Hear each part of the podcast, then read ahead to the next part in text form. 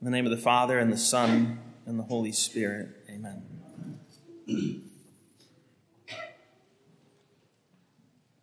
Over the course of the centuries, this solemnity marking the octave day of Christmas has been focused on a, a variety of very important mysteries.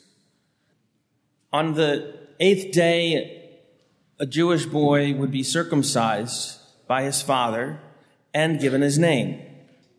And so the gospel reading accounts for that event, seemingly of no great consequence, but perhaps we will see that it actually is part of this great mystery.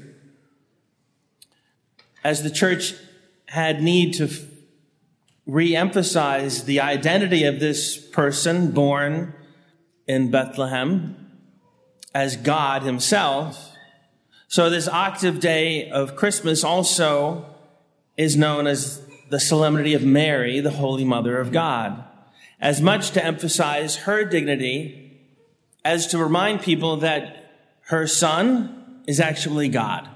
And one of the easiest ways to identify who he is and what he is, true God and true man, the eternally begotten Son of God the Father, the second person of the Holy Trinity, and the Son of this Virgin Mary, is to simply refer to her as the mother of God.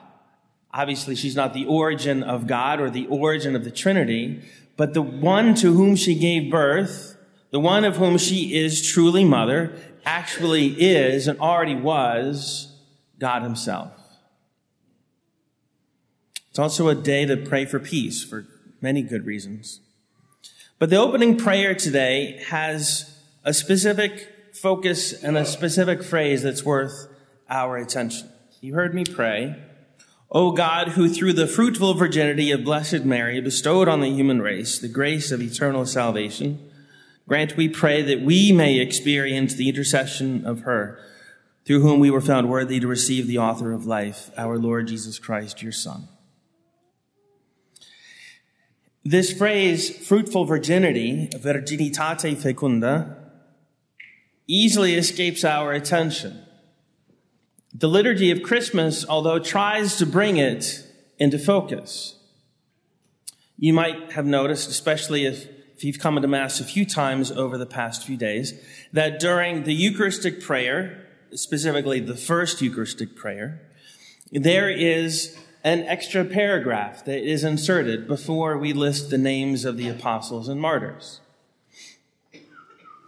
I've yet to meet a priest who has been able to successfully use that Eucharistic prayer every day of the Christmas octave and remember to use those words instead of the usual words without the assistance of post-it notes. But we try our best. In the course of that insert, You've heard us over the last few days use these words.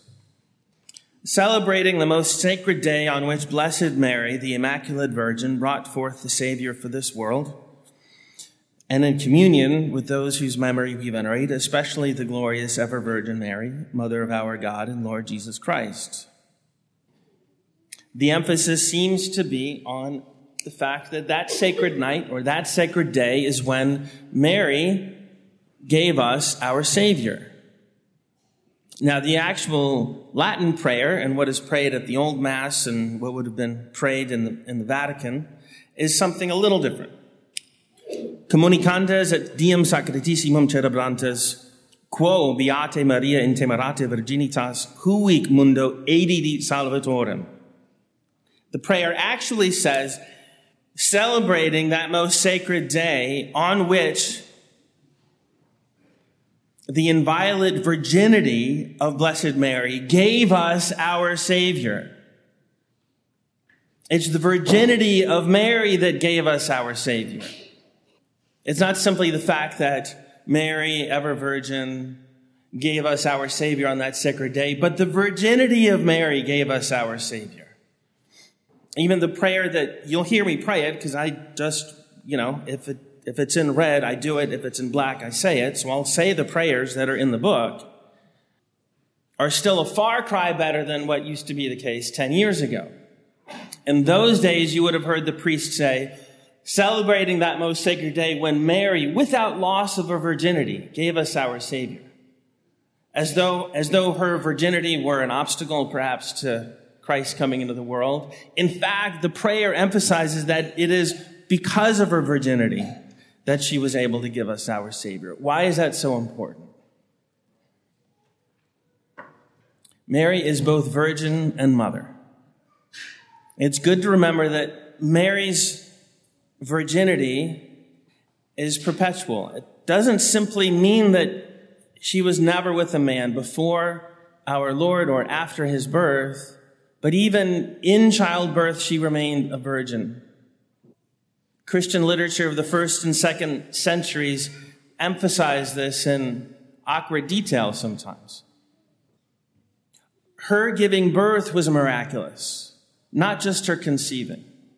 Her virginity is the work of God. It's not just simply an example of her determination or her perseverance in a personal vow that preceded Joseph.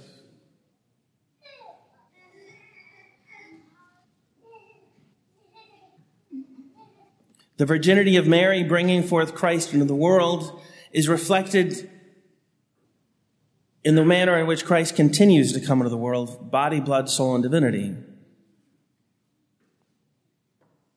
by the power of God, not by the power of a person.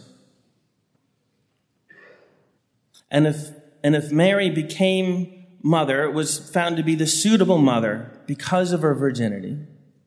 If our Savior arrived in the world through her virginity, then similarly, she becomes our mother through her virginity.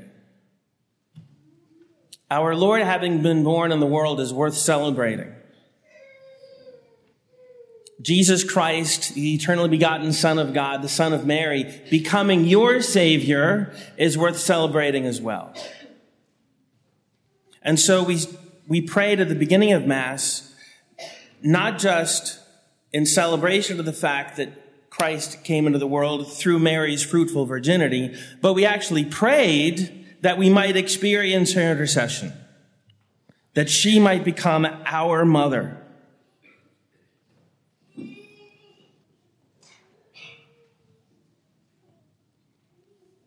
And so we beg the Lord to make us worthy of this ever virgin Mother of God, that we may honor her for all of her perfections created and sustained by God,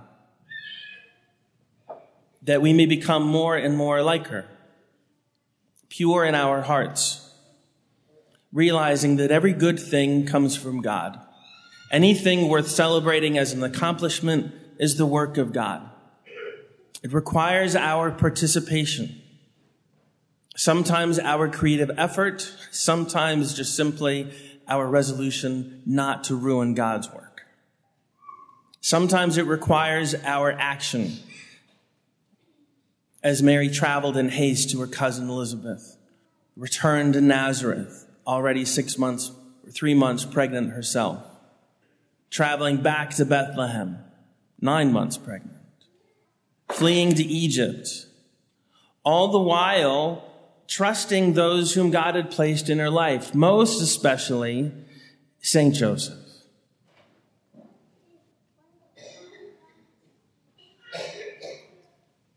And so it's on this day that we see this unique, unique little event. Our Lord is circumcised and given his name. Our Lady gave birth to him seven days prior. Today is the day for her simply to watch, to, to shed a tear perhaps, or to wince as our Lord begins to shed blood for our salvation. And it's on this day that our secular calendar begins anew. A Roman calendar baptized by the church and perfected by Pope Gregory 13th. it helps us be reminded of what actually is new. Something different for me, sometimes we call that new. It's a new experience. Being shut out might be a new experience, doesn't feel very new. To a teenager, a car that's 15 years old and has 200,000 miles on it might, uh, might feel new, but it won't after very long. What really is new? Only that which is actually perfect. New doesn't mean different. New means it's fresh and it's good. God is always perfect, ever new. And Mary, the chosen mother for God, our Savior, ever virgin, perfectly holy. As we strive to make new all things in Christ, we realize that they need to be pure, they need to be good, they need to be holy. We need to be good, we need to be pure, we need to be holy. That's the only newness that will last forever. The creative work of God. After communion, it'll take a few minutes, but it's worth our time and attention. Chanting the Veni Creator Spiritus will be our,